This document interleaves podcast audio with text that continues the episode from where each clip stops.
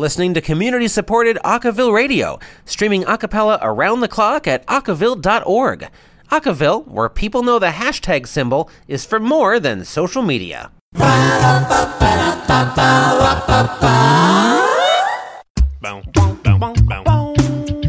the top of the hour this hour, Home Free is wrapping up their Timeless tour, but only to go right back out on the road for their Christmas tour. This is their third annual Christmas tour. The Christmas tour kicks off on Saturday, November 24th, right after Thanksgiving, at Harrah's Resort in Atlantic City, New Jersey. From there, they'll crisscross across the United States and end up in Phoenix, Arizona on Monday, December 31st. For tickets, please go to homefreemusic.com slash tour. Tickets are going fast as the show in Wausau, Wisconsin on Saturday, December 22nd is already sold out. While you're on their site, you can download or stream or watch their latest single, Finally Free.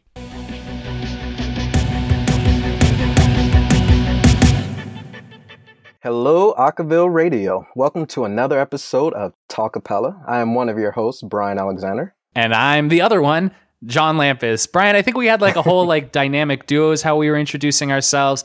And then like I don't we I don't think we followed up on who's Batman and who's Robin. And I haven't had the strength to make that decision yet. So I think this intro works for me. I, I think only time will be able to tell on that one. So I think we need a little bit more uh, time to gather, you know, where our dynamics lie a little bit. Yeah, So, for sure. so we'll work that out one day.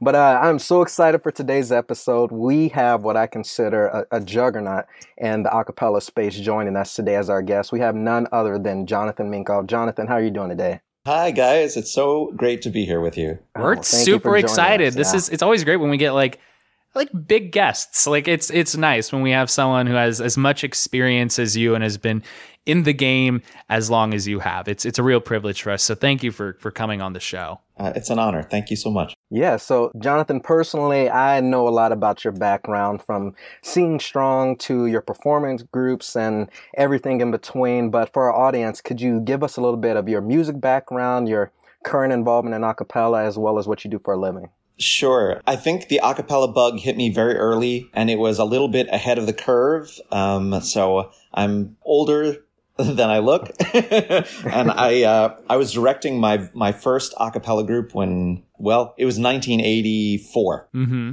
Oh, wow. Um, So that's going back a long time. And I, I really never left it from that point on. I auditioned for groups. I often did not make them.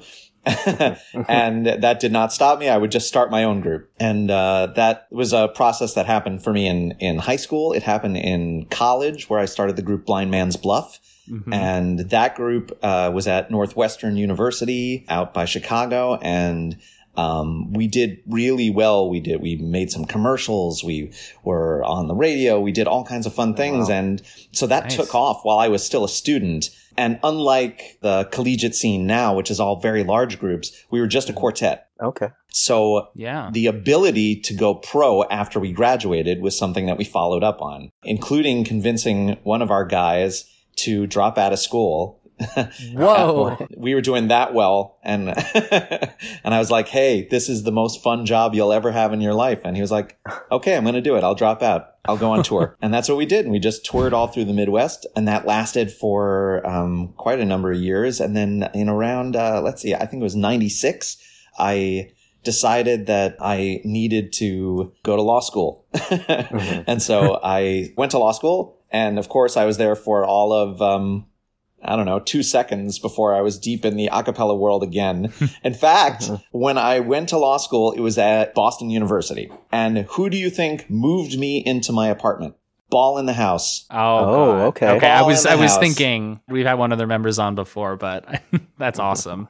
They are just amazing guys. So I love them. delightful. I've subbed mm-hmm. with them a couple of times back in the day, and you know, it just tells you like what kind of great guys they are. I mean, we had met each other at, at an a cappella festival and just stayed in touch, and they were like, "Oh, you're coming to Boston? We're helping you." Right? They're carrying my stuff into the place. I was like, "Oh my god, these are great guys." So did that for a while. I started uh, an orig- all original a cappella group while I was in law school, and that group was called Alta Voz. Really dark, sort of Eastern influenced alternative sounding music. And that's, uh, I actually hooked up with, uh, Mike Mendyke, who sang with Five O'Clock Shadow.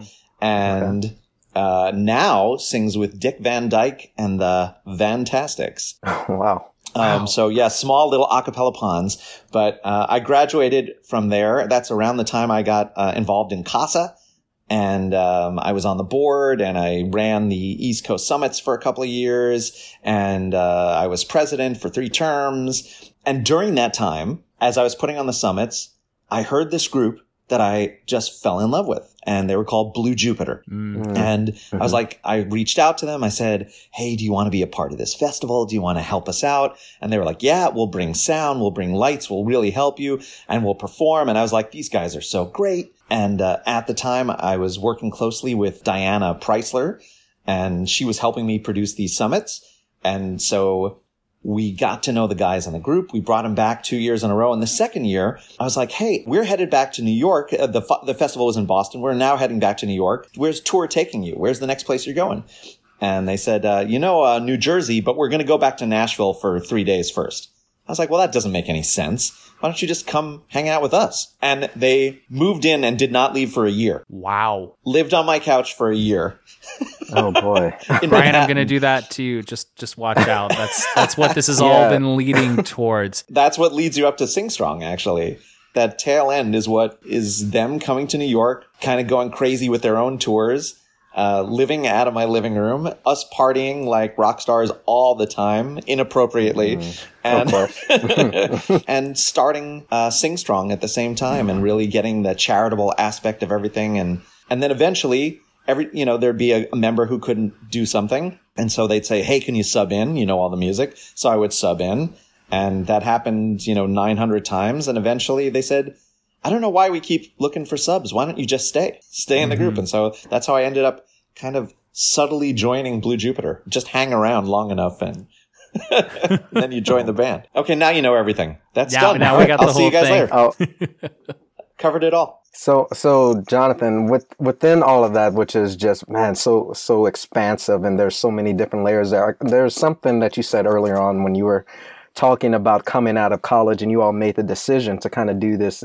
this whole acapella thing full time, which is it's really unique because you know now you see a lot of groups, you know, they're doing a lot of projects on the side right after school, and you know a lot of them still going to have full time jobs. You know, just the idea of doing it full time is still a, a scary concept. you know, we have a really fast changing society Mhm. and there's some great things that technology has done, right? We are Yeah. now able to have people of any talent level go into the studio and sound amazing because of technology. That didn't yeah. really exist at that time. Mm-hmm. But on the flip side, you've also got a problem, and that is streaming does not pay. And Mm-hmm. you have an entire generation of people, uh, you two might be among them, I don't know, who don't own music. You rent Right. music. Mm-hmm. You stream music. You temporarily borrow music. And Mhm. the amount that you're paying for that, which might be around $15 a month, if you are a paying member, is not enough to help out the groups and give them the kind of professional leg up that they need. But in my day, back in the elder times, come, come around, young children. Um, if you, I never if thought you, I'd hear that phrase on the show. if you uh, if you performed really well, you could triple the amount of money that you made at a gig. So maybe some bar would say, "All right, well, we'll give you 200 bucks, but that's, you know, and free drinks and that's all we're going to give you." And that might not be enough to make it worthwhile to drive 4 hours and stay overnight. But you knew that if you rocked the living hockey sticks out of that, that you were going to sell $500 worth of product. That's not the case anymore. And that is a No. fundamental difference that really has groups today struggling, right? Mm-hmm. yeah. It, there is, there's a pyramid that always existed in music. There was always going to be a group at the top that earned the giant sums of money and a smaller group at the bottom. But that middle class today is disappearing. And primarily that has to do with music becoming free through YouTube. If you had to pay to get those recordings, those careers would be much, much more easily had. It breaks my heart, really, to see so Yeah. many groups struggling with that. Yeah, and Jonathan, with that, my question that I would pose to you guys is: so is it is that how you all found success earlier on? You know, living in a non YouTube world and a non-streaming world. It made on? it easier. It made it easier Yeah. for us. So I, I want to recognize millennials have it harder. Millennials, Oh. you are not lazy. You have it harder. Thank you. And anybody who says, anyone who says boo to that doesn't know what they're talking about. But the struggle was real for us too, right? I'm a Gen Xer, uh, a proud, proud Gen Xer right here. And, and I think that the answer for both of our generations is say yes to everything you can. You gotta get out there and hustle and you need to put together as much content as you can. And that doesn't mean songs. Songs are great too, but you need to be able to teach, to teach not just one level, but teach everything that you do. You have to be able to go into schools and perform at schools and also be able to go into a bar and also be able to uh, perform at a bar mitzvah, right? If you are that kind of group, you're going to find a way to make it professionally. The only other path to success has been the sort of the Pentatonix path, which also didn't exist in that time.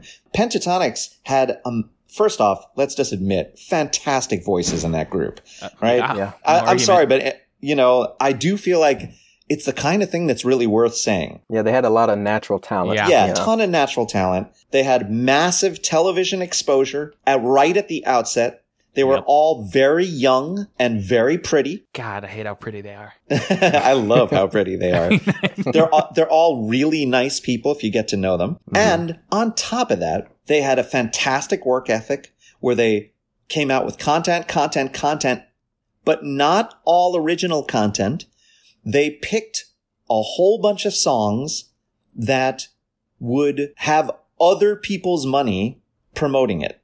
So take cheerleader, right? They covered cheerleader right when it came out. hmm So some other record companies' dollars are going into promoting that and they were chasing that right as YouTube and its algorithms would push them, right? That's another path to success, but that path is, I don't know if that's um, easily attainable by some other group, no matter what their feasible. talent No. level. Yeah.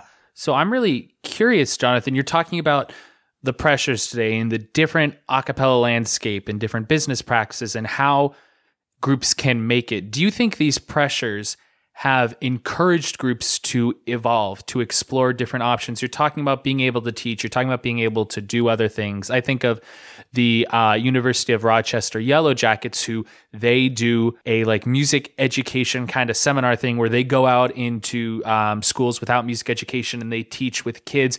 And then we were talking with the ACA Alumni Project last week, talking about how they do performances through, um, you know, basically through YouTube because none of them live in the same place. Do you think?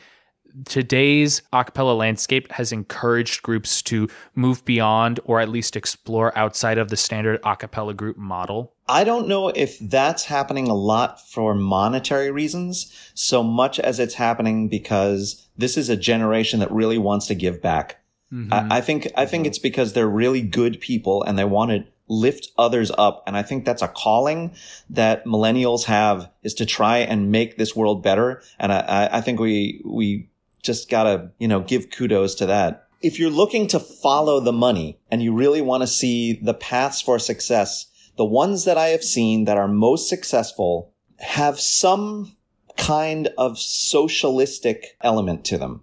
Mm-hmm. Um, and I'll give you an example of what I mean, right? So if you are the Yellow Jackets and your school is saying, I like that you go out and promote positive values, we're going to give you money to go and do that. And I don't know whether that's the case or not, but if it were the mm-hmm. case, that's a kind of socialism because what you're doing is you're taking the dollars of every single student who goes there. And as a university, you're deciding that those tuition dollars, part of them should be spent on the Yellow Jackets. I support that. And I think mm-hmm. that everybody supports that. But more than ever, we need that because if they've got to make their way in this world by trying to sell their albums, then what you're really doing is you're just having a socialist tax of your families because pretty much only mom and dad are buying the albums. Everybody Yeah. else is yeah. everybody else is streaming them, and that do- mm-hmm. that's just a quarter of a half of a penny. It's just it's a minuscule amount of money until you're well over a million streams. So you think that we have to have this kind of socialist or kind of how do I want to say it? Like kind of it, there, we groups have to make it essentially in a different way than they had to way back when, back in your time.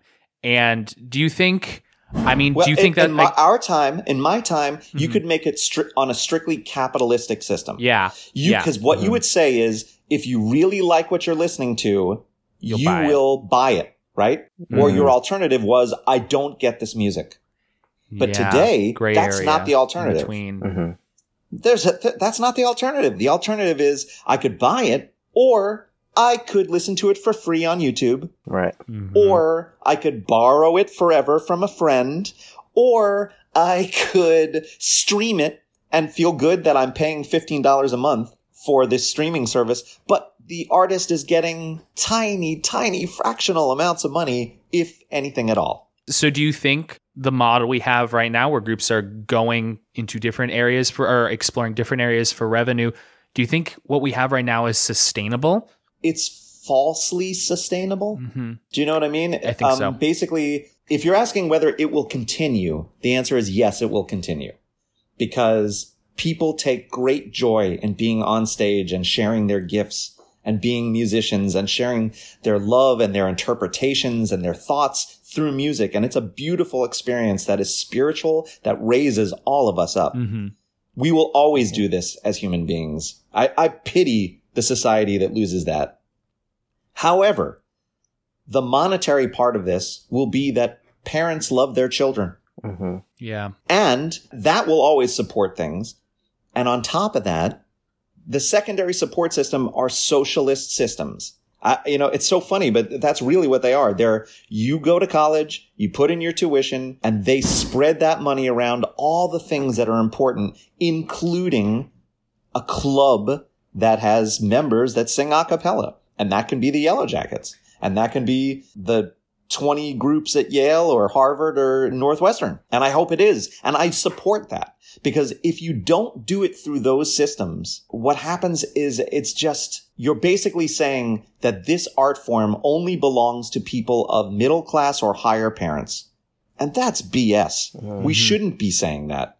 We shouldn't say that people from modest backgrounds can't participate in this because their parents don't have the extra cash. That's ridiculous and that's wrong. Yeah, I was gonna say I'm like I, I agree completely because for me personally, when I got into it, money was not even a factor. It was always for the love of music mm-hmm. and it was just for the sake of performing, which was always at the core. And so it makes me think a lot about how the current, I guess, entertainment music landscape currently is. It's where, you know, if you want to make money, you know, is it just simply what you do in person, like how, you know, an artist makes money lots of times off of concerts and, you know, what they do in person versus, you know, these avenues of streaming music uh, or broadcasting things over YouTube. So it's, I don't know, there's an evolution to it, but then there's also, um, you know, we're kind of devolving in a sense. So there's, there's so much going through my mind mentally as Yeah. to, you know, what, where we're headed complicated. at the end of the day. So It is.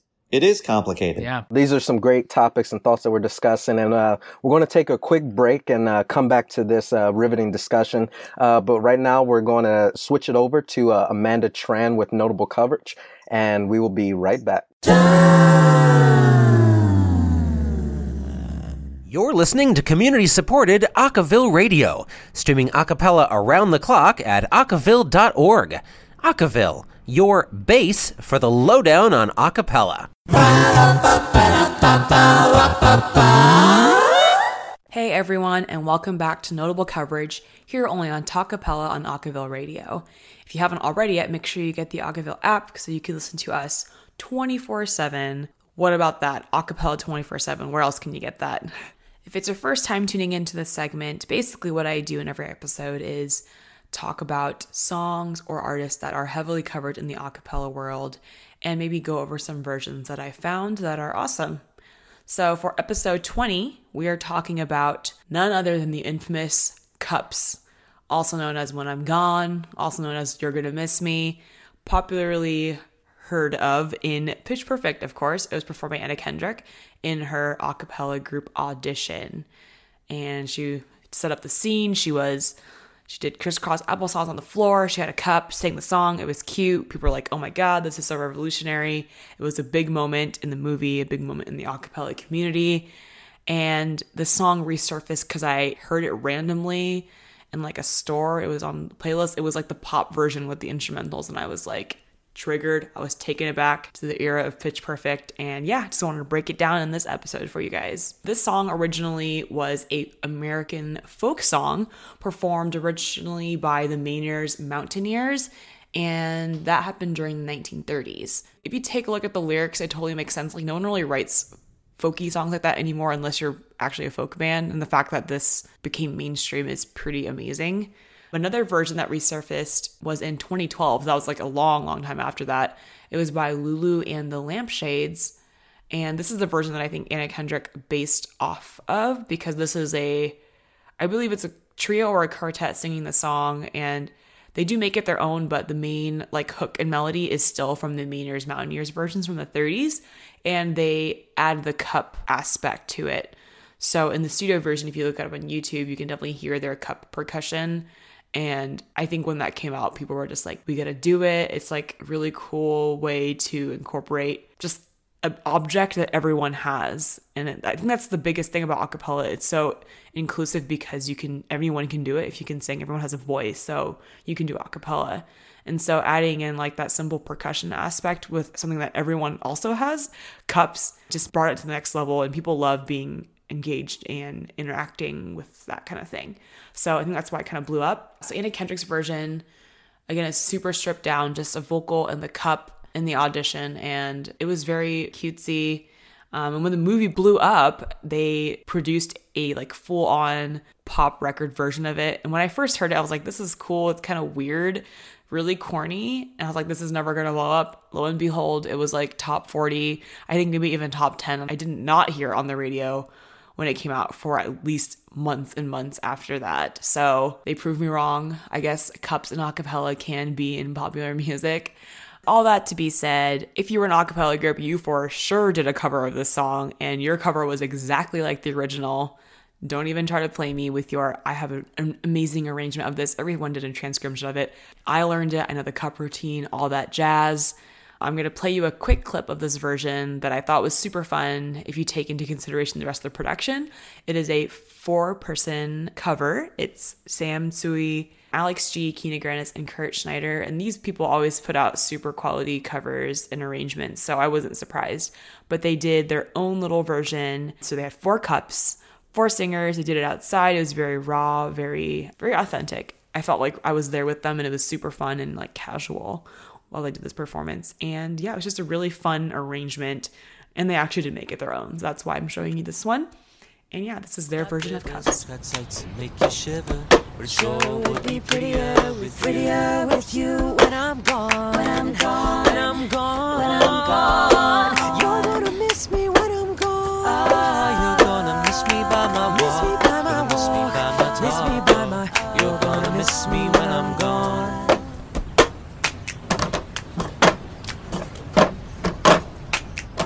Thank you so much for tuning into Notable Coverage here on Talkapella on Acaville Radio. Again, I'm your host, Amanda Tran. If you have any questions, any recommendations, any songs or artists you want me to cover, I'm all ears. I would love to hear from you. You can reach me at Amanda Tran Rocks. That's Amanda Tran, R O C K S. And I look forward to hearing from you then. Bye, guys.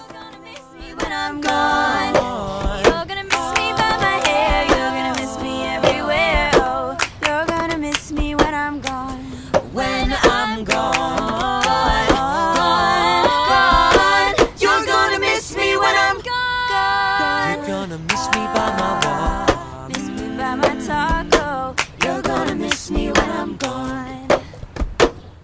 This is Jonathan Minkoff, and welcome back to Talkapella. Thanks, guys, for joining us on this episode of Talkapella. We have Jonathan Minkoff, who is just, you know, a brilliant figure in the acapella world. And we've been discussing some great topics on the business side of acapella and, um, you know, how, how groups are thriving, both uh, how they've done it in the past as well as how they're currently doing it today. And um, one of the areas I know, Jonathan, that you have ex, uh, expertise in is that uh, you were involved in bringing acapella on television in the sense that Lifetime put out a show called Pitch Slap, which you were a, a coach or one of the groups on there. And I, I just wanted to pick your brain a little bit on, you know, what, Yeah. what are some things that we're seeing in regards to what television is doing right to kind of bolster acapella? Firstly, I'll say that my role was a, a small one. Okay. Uh, Diana's role was quite large in creating that. Uh, Marty's role, uh, Marty Gasper, uh, Diana Preisler, both of them had tremendous roles. Obviously, you saw Diana on screen every day, but I can tell you Marty was was really doing so much behind the scenes. But I can tell you, uh, focused on the business side of things, Okay. uh, that we are always, as artists, told about how much exposure we're going to get for something that we're going to do, right? Often, yeah. You're doing it There's so for many the memes exposure. about that now. Let's pay you an I know.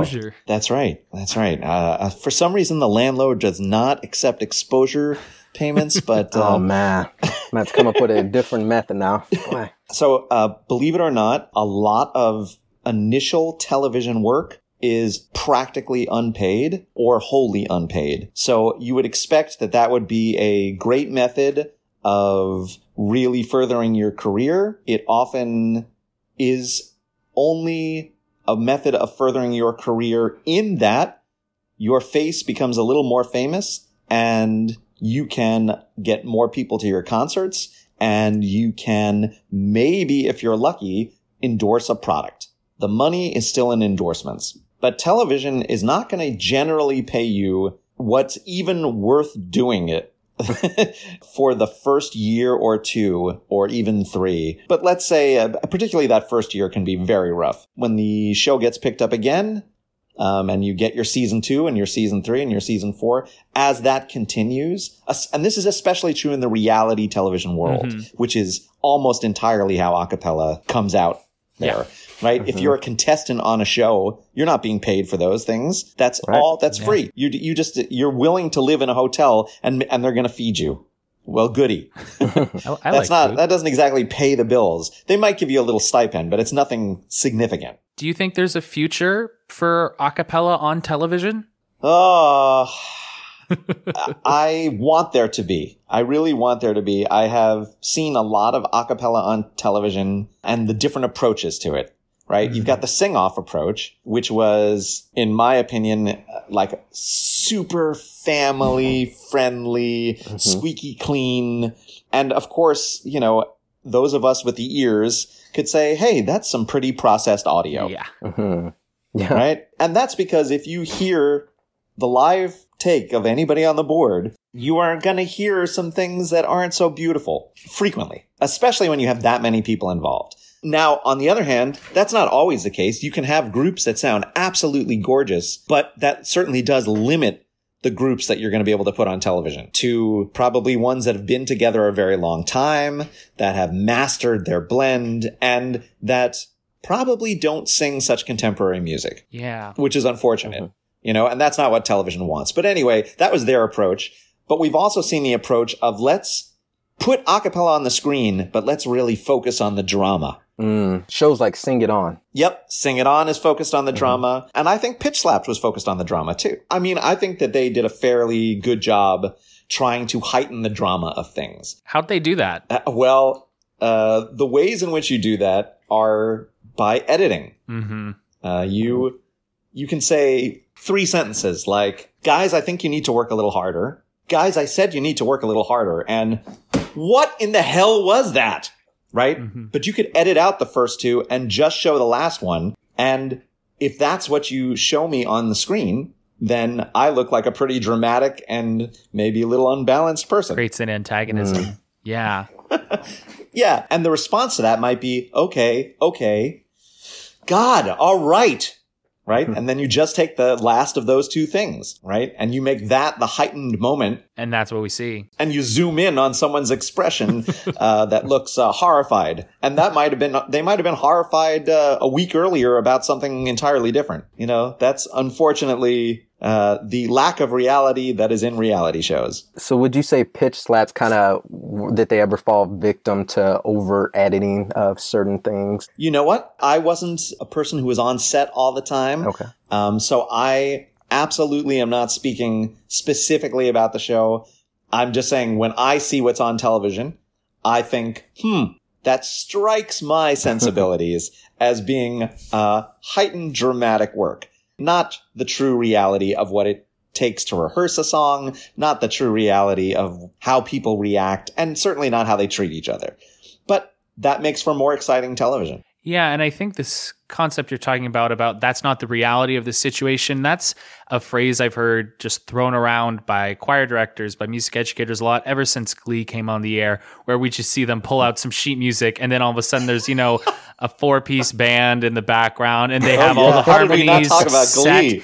Glee? And I mean A, a choreography. Exactly. like all that stuff. But you know, there's a I, I'm really into movies. In rewatching Pitch Perfect, uh-huh. there's the moment I think it's where they held the. It's not during the riff off, but it's when they have their like come together moment, the second act. Like we're gonna like come together, and they just start working on something in a, wherever the like emptied out pool is or whatever and they just kind of like Yeah. make an arrangement right there and they all have the chord changes like set and everything and as a movie moment that's great they're going back to the basics but as a musician i'm like that's not how any of this works and i'm really curious jonathan as someone who has kind of seen all of this stuff more from the other side than i have or brian has like do you think that's healthy for acapella? It's almost like saying, like, for me, I almost like think of it as terms of like you show someone like run on a treadmill like once, and then you show them at the Olympics and they win. You know, that's that's what it feels like, and I I wonder if that's a bad thing for like the non-educated public on acapella to just show it as this thing where it's like, oh yeah, you just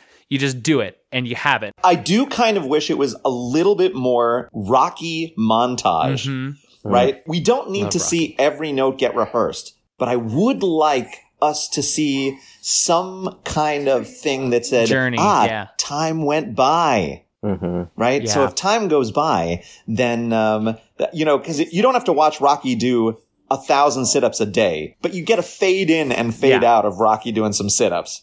Right? Mhm. He carries the logs. You see him getting a He little drinks stronger. the uh, he, drinks finally- the eggs and everything. Yeah. he drinks the eggs. He finally runs up to the top of the steps. He high fives. Yeah. All right. So we know time has gone by and he's trained. The problem with the Pitch Perfect movies is that it kind of seems like they sort of look at each other and nod, They and know then they it. know all the harmonies and how to blend, and that's great. That's never worked for Um, any groups I've been in.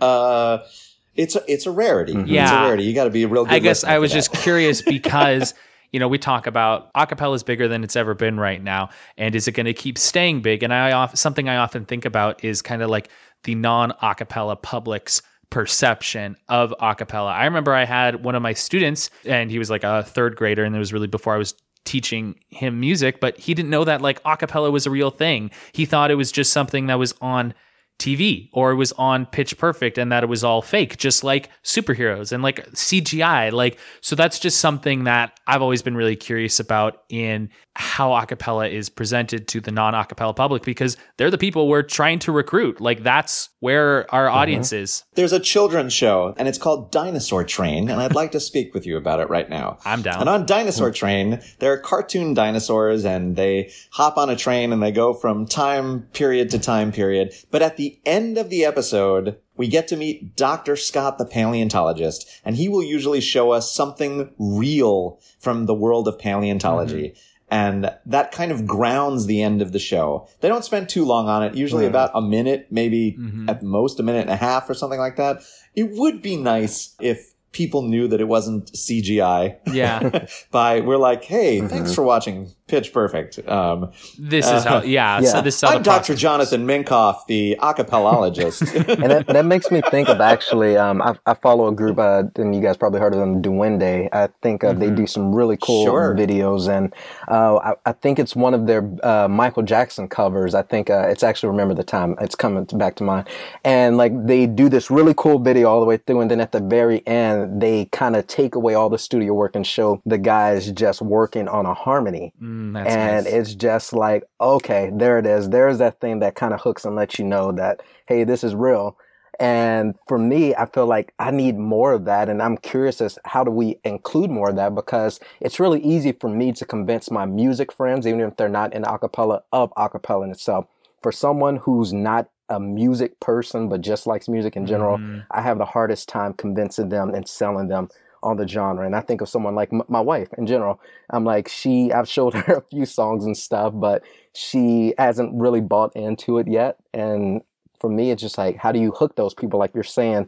um, john on how do we sell them on the, the Yeah. art if they're you know not invested? I'll start by saying, even though I'm being critical of movies like Pitch Perfect, I'm the real ex- feeling that I have about Pitch Perfect, about every television show that we've mentioned, uh, Pitch Slapped and Sing It On and The Sing Off and about Casa and about Sing Strong and about all. I'm thankful. I am grateful and thankful that so many people dedicate so much of their lives to pushing this art form. And whether they show the reality of it or they show the absolutely completely airbrushed version of it, that's still in the end a good it's thing. still out there. Uh-huh. More eyes are on it. Right. Yeah. in the end, it's positive, And if we can bring more people into trying it and hearing it and being inspired by it, uh-huh. that's beautiful, no matter how it happens. I think that's great. So, Jonathan, you just mentioned Sing Strong, and we've had so much to talk about this this uh-huh. whole you know like forty minutes we've been going.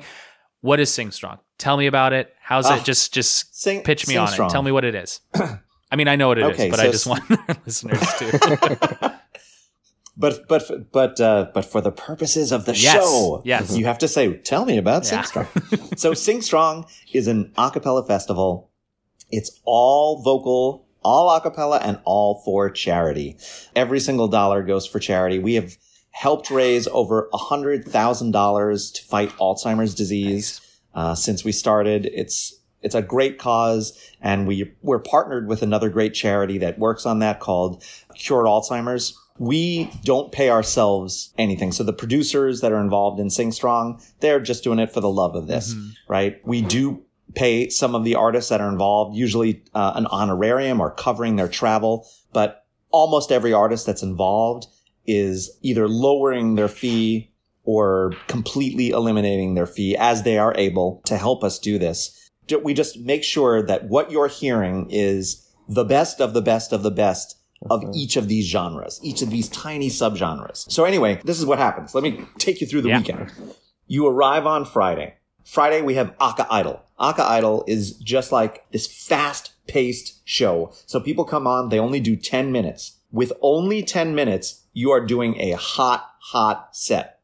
That's your best, best material, right? And then we have three judges in the audience. They speak on the mic, quickly give some comments. And a lot, those comments are really, really useful to these groups because not only are the judges speaking live right after they've heard the performance, but the group has just performed so they know their own feelings about it, mm-hmm. right? And all of a sudden, instead of being like, well, last week we did this performance and this is what the guy said about it when we finally get a copy of the notes, it happens that exact moment. Oh, that's impressive. Yeah, so it's very, very live.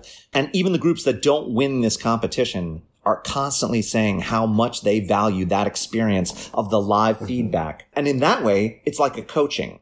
But in a coaching, you are never putting your all into the performance. The lights, the sound, the staging, everything. Mm-hmm. But you are doing that for this show. And there's an incredible sound, incredible lights, beautiful stage. And the way I know that that is true and not just me saying it is that almost every one of the groups afterwards, uses the photos that were taken of them or the video that was taken of them as their primary promotional material. So you'll see tons of groups that have the sing strong stuff in the mm-hmm. background. Nice. But anyway, at the end of that, we just have these judges. The only thing I ask is that they pick their favorite. That's it. I hmm. don't say this many points for choreo and this many points for intonation and this, because that's not the real world. The real world is people pick their favorites. They follow their favorites. And generally what those favorites are, are how genuine you mm-hmm. are. Not mm-hmm. how accurate you are, but it's are you the best version of yourself? Or are you trying to be something you're not? So you could be a barbershop group or you could be a European large group, or you could be a quartet, you could be old, you could be young, you could be anything, and you can still win this contest. And every one of those things that I've just mentioned mm-hmm. is a kind of group that has won. Not necessarily because they were so in tune or they had the best choreo, but because they presented something so genuine and right that it was obvious to all the judges. And something else that I will tell you uh, that I'm kind of revealing in public for the first Oh, boy, time I'm excited. Uh oh. is that the judges are almost always unanimous. Oh. Really? I almost, n- I have almost never seen a non-unanimous jury backstage. They always pick the same group. They might talk about it for a while, but it's usually pre- compared to other judging, it's very fast and it's almost always unanimous. And it's because they only have to choose their favorite.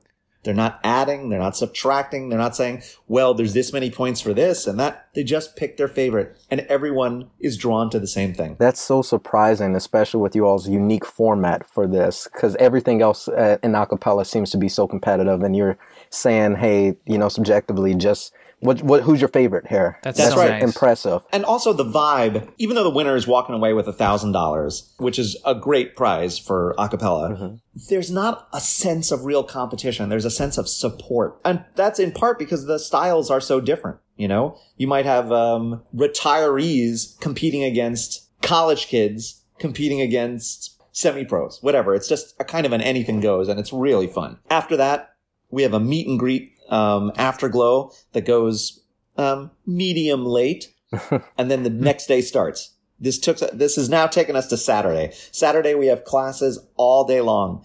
We have a high school competition at two in the afternoon. Again, fast pace. And those groups all get written comments so that their teachers can get involved as well. Every group that's there gets a coaching. Then in the evening at seven o'clock, we have our pro shows and we bring in a variety of groups. You might have the highest ranked barbershop group in the world, followed by a beatboxer that, you know, is the highest ranked beatboxer in the world, followed by a jazz group that's, you know, signed to a major label, followed by, uh, like an in your face R&B group. So this is really non-restrictive to allowed for anyone. Yeah. And that'll be concert number one at seven o'clock. Okay. right? Immediately following that, we do a charity auction where all the money goes to the Cure Alzheimer's Fund. And immediately following that, we do another pro show with entirely different groups. Nice. Following that, we go to the wee hours with an open mic a cappella jam where any group that wants to can get up and sing with any of the groups that are there college and uh, semi-pro and just someone who's there just having a great time whatever right? Um, and speaking of people who are just attending if you're with your group great. But if you're not with a group if you are like me you just feel this incredible overwhelming urge to want to perform. And we have a group for you. It is called the single singers and you get the music in advance you show up you rehearse on Friday night, you rehearse on Saturday morning, and while the judges were deliberating for the high school competition, you guys are on stage with the mics, hmm. the lights, the stage, the whole setup, giving like a full show.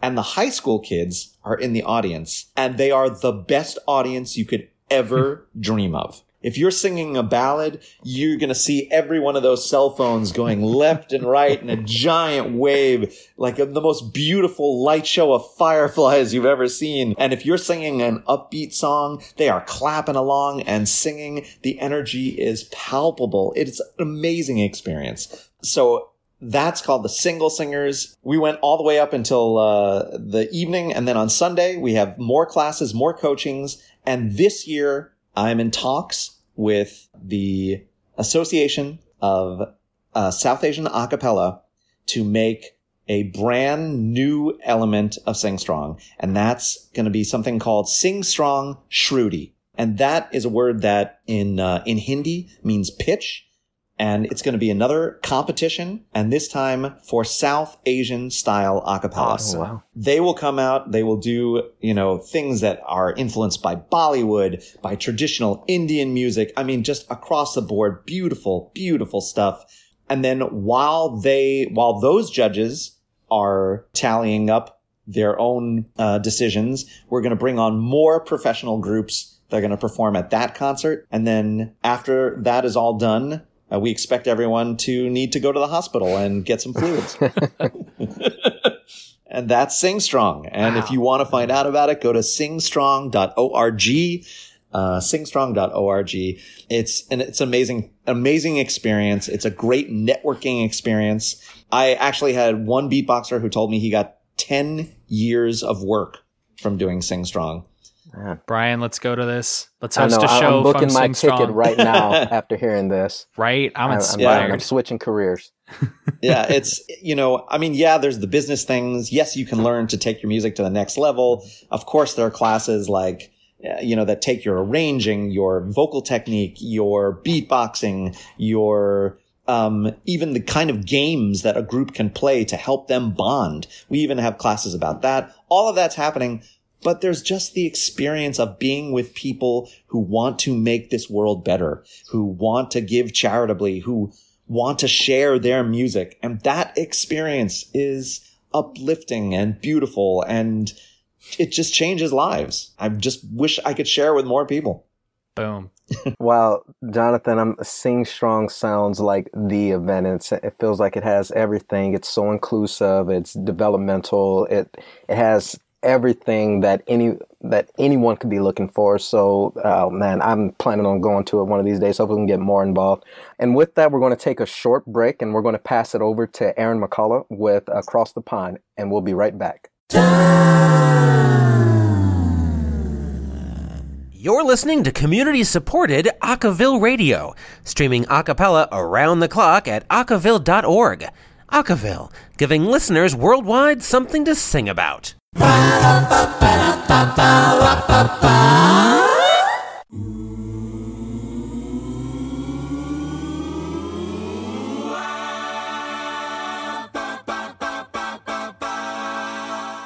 Hello and welcome to another episode of Across the Pond.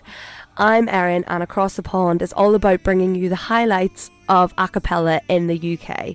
Um, today we're spotlighting a very special group, Tone Up. They're from the University of Edinburgh in Scotland, and I have got my sister Tara on the phone, who is an alto and the publicity officer of Tone Up on the phone. We're live with Tara from Tone Up. Hi Tara, how are you doing? Hi, Erin. I'm good. How are you? I'm good. Um, I hope the listeners aren't going to find this too confusing because Tara is my sister, uh, and we have extremely similar voices. Um, so Tara, talk to me about your personal experience with Tone Up when you joined, what stage you're at now. So I joined Tone Up this time last year. I didn't initially get into Tone Up, and then I was recruited last minute. Um, and my experience with Tone Up has been absolutely amazing. Before I joined Tone Up, um, I didn't actually understand a cappella. I didn't really have a vibe for it at all. But Erin, you were always talking about it to me. So when I joined, it was almost like everything just came into light, and I finally Welcome to the weird world of a cappella. I was. I was really welcome to it, and everyone's so lovely, and I love my group, and I really enjoyed the music, and I learned so much about sight singing, about different harmonies, and I really enjoyed performing. Um, talk to me about Tone Up. So, what what were your sort of achievements from last year? What did you learn from those? So last year we entered the Voice Fest UK, which I know Aquapella were also a part of, and everyone.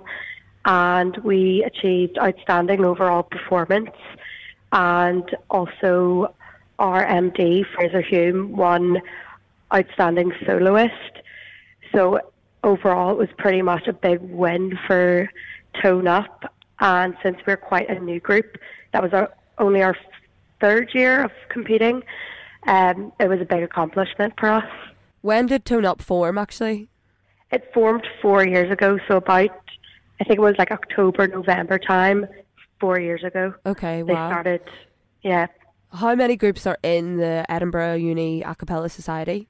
So there's about seven larger groups, and then a few groups of like three or four. I'd say about three groups of that. So it's a pretty big society. And do you have many non-competitive groups? Yes, so there's only three competitive groups, and all the rest are non-competitive. Okay, and and are Tone Up planning on doing any competitions this year? Yeah, so Tone Up are planning to do Voice Fest UK, Scottish Acapella Championships, and ICCAs. So this year we've got like a lot on our plate. That's a lot. Yeah. So I don't I don't know if many of the listeners on Acaville Radio would know anything actually about the Scottish Acapella Championships because that's incredibly niche within the It's UK so community. niche. So what's what's the difference between that and the ICCAs? For example, what do you have to do to prepare for that? Is it the same sort of idea or is it completely different? So it's a lot more informal. This year I'm actually on the committee for the Scottish Acapella Championships, um, and it's mostly run by students of the University of Edinburgh. Ah, so it's not Um, like a formal organisation. No, yeah, we try to run it as formally as possible, but we actually organise it and set it all up ourselves. The competition happens in Edinburgh, but um, a cappella groups from all over Scotland come down for it. So we have um, St Andrews, we have a group from Glasgow this year, and multiple other groups. And who who judges that? Like how do you sort of legitimize that process if it is students running it? So at the minute, we're in the um, process of recruiting judges for it. I'm not really involved in that. Um, and what when is that? That's on the 3rd of March or the 4th. It's still under consideration. What would you say is your sort of your niche? What is your USP? What do you guys focus on? Our USP, well, we just focus on having fun, really. Like, honestly, a lot of us are just there for the craic, just there to have a good time. But The craic. Can we just confirm what the word craic means? um, Irish word for fun. Pure So- banter. like I admire that you guys have such a good balance of you know just really enjoying yourselves and not worrying too much, but also actually being a really good group. Yeah, yeah. Well, you gonna- closer to competition time, we get more stressed and more uh, focused. But Um, do you have any plans for releasing any music this year? no, we don't actually. Um, it's all been kind of up in the air, to be honest. But at the minute, we're actually focusing on um, an arrangement that highlights problems with mental health and puts like a personal spin on everything. And we're going to like include spoken word poetry and like I don't know. We're in the minute of all like working towards that, and it's going to be a collaboration. It's really exciting at the minute. Uh, I know the, the Oxford Alternatives did a completely original ICCA set last year um, about mental health. Like they wrote 12 minutes of music about that. Oh, so, wow. Yeah, really cool. And Yeah. obviously, Aquapella did loads of fundraising for mine. So it seems like I was just it's being talked say, about yeah. in, in the UK Acapella community, which is really good. So, where can people listen to your music? And did you release anything last year? So last year we released a single, uh, a New York mashup, and that's available on Spotify, iTunes, and YouTube. And if you just type in "Tone Up New York," it will be up there. Um, we have a very nice little music video uh, to accompany that song. Because you guys are obviously from Edinburgh and all live in Edinburgh, would you not consider doing the Edinburgh Fringe, like putting on a show at the the Fringe for a couple of weeks, or is that off the cards, off the table? Every year they've attempted to do it, but for some reason it never happens. I think it's just because since we live here all year, everyone just wants to get out. So It's many groups, though. So many groups travel up to Edinburgh, and it costs them an arm and a leg to put on a show for two weeks. But I just, I feel like you Oh. guys are missing a trick. I might. Do, can I just join Aquapella this year? Potentially. We'll see.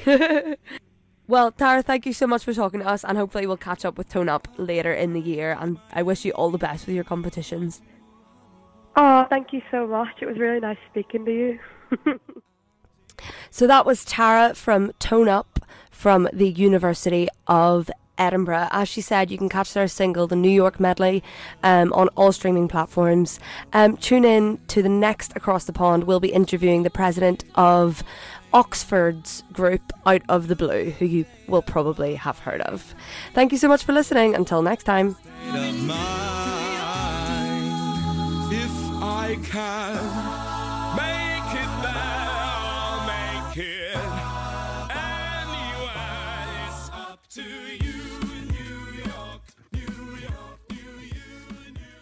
And welcome back to Talkapella. This has been another super fun episode with myself and Brian, joined by Jonathan Minkoff today. That was an awesome We've been segment. talking about Sing Strong. We've been talking about the business of acapella and just the inspiring nature of it and the important things that Jonathan is doing and has done to not only improve the world of acapella, but to bring it together in a more holistic, inclusive, and uh, just fulfilling way. So, Jonathan, thank you so much for coming on the show today. We really appreciate it. Oh, thank you guys.